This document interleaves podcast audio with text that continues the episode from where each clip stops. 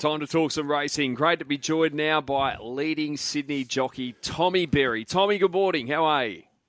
Good boys, how are you? Really well, thank you. And Saturday, you had the one winner for Bjorn Baker. She's an A-lister. You had three seconds. How satisfied were you with the day out there at Randwick on Saturday?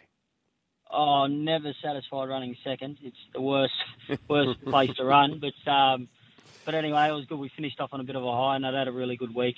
I think it was five city winners for the week, so it was a good week overall. But a bit, bit frustrating Saturday, and um, but uh, going forward, it's nice, nice couple of weeks with some good rides coming up. So it's good. And and I did watch Melbourne, and Loz, not bad by your man, mate.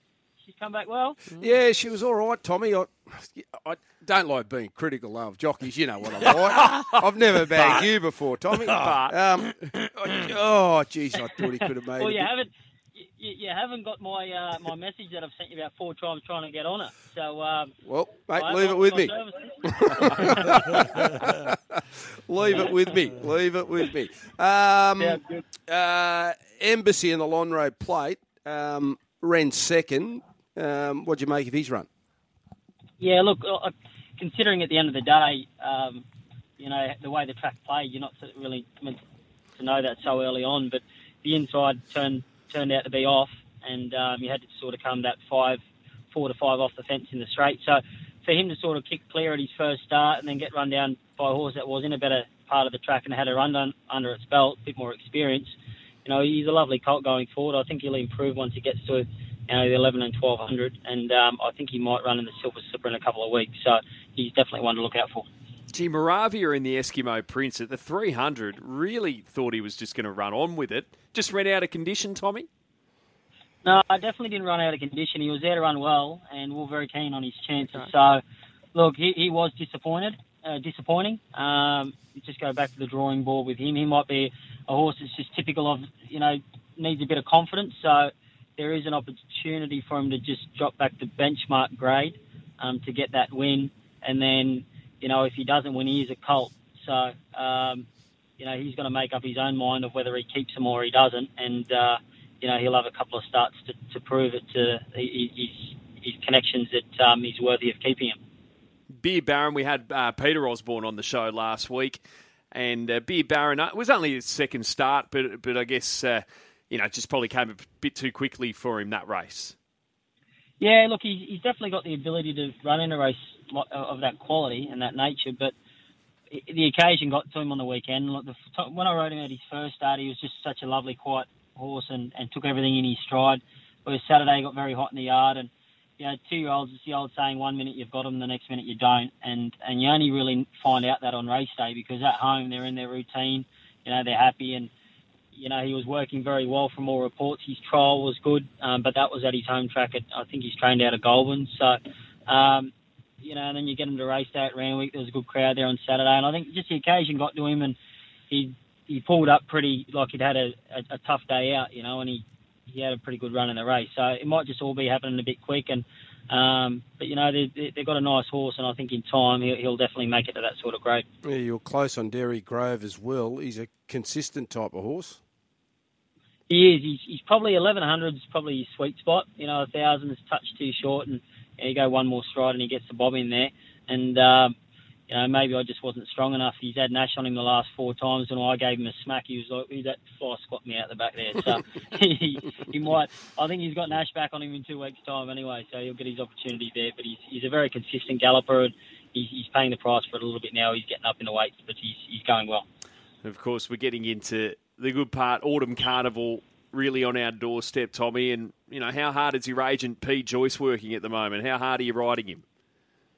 Uh, I, he's actually doing too good a job. He's getting me a lot of rides, um, which is great, and uh, a lot of good ones coming up. But you've got to keep Paulie on the toe. He's up there in Queensland, and you know, always like when people in Queensland, it's a beautiful place, and they can get a bit relaxed at times, sitting on the beach and drinking their lattes. And Yeah. he, uh, Just he ask hang, hangs out with. Yeah, exactly, hundred percent. He's actually very, very similar them two blokes. I've heard. So. Um, but uh, no, he's doing a good job. We've got some really nice rides going forward, as I said, in the next couple of weeks. I'm excited about that. What are you made of the two-year-old so far, Tommy? Uh, gay, gay, gay. Mm. He's just.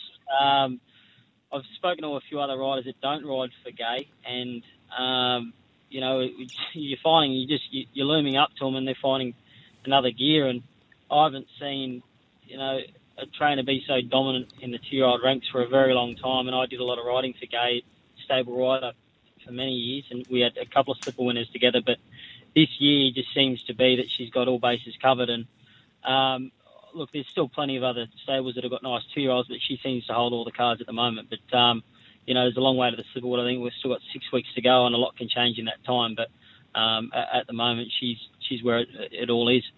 We've got a few rides at, at, Hawkesbury today, and obviously on the Kenzo tomorrow. Is there a galloper or two you particularly confident on, Tommy? Um, I like our Gold Hope.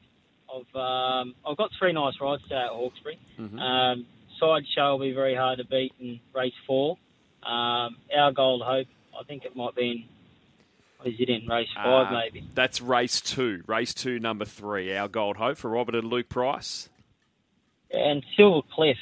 Um, it's a really nice horse. It was meant to run at Canterbury a couple of weeks ago, and it, I thought it would have been hard to beat there. So it has found a nice, uh, a strong maiden. I trialled Banana Queen the other day, and it it trialled really well too. So but keep an eye on a horse called President that runs first up tomorrow for um, Chris Waller. He's a, he's a lovely colt. He's tried well on both occasions. He's well bred, uh, owned by the Colt Syndicate of uh, Henry Field and Newgate Farm. And um, he's drawn a bit awkward, and it, it's come up a pretty strong, strong two-year-old race. But he's one. If he doesn't win tomorrow, you just write him down in your little black book because he's going to he's going to be a nice two-year-old colt going forward. Okay, that's on the Kenzo tomorrow for our listeners. Race two, number four, President. It's seven dollars currently for that two-year-old race, and guess who's got the favourite? Gay Waterhouse, Adrian Bott, two dollar thirty favourite, Chateau Miraval. But President, with Tommy in the saddle, we'll keep a close eye on. Uh, Tommy, great to chat as always, mate.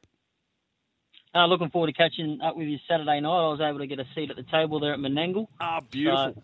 So, uh, I'll be popping out to see you there. Looking forward to it. Well, I'm sure you mate Jay Croker. Surely we can get some Menangle mail via him, or is that fraught with danger? oh, his mail lately, him and Brad Hewitt, it's been woeful.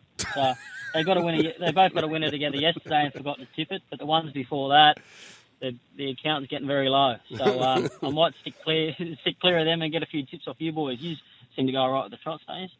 Uh, Loz? Uh, nah, Tommy, no, I'm not much chop, mate. No, Come not, on, not anymore. Sell yourself with some confidence. No, I like to go under the radar and then just lob on the night and get the job done. I done. don't know about that. Your, your multis, what your multis, anything to go by, I might see clear of you. Mate, last year like, we were on fire, Tommy.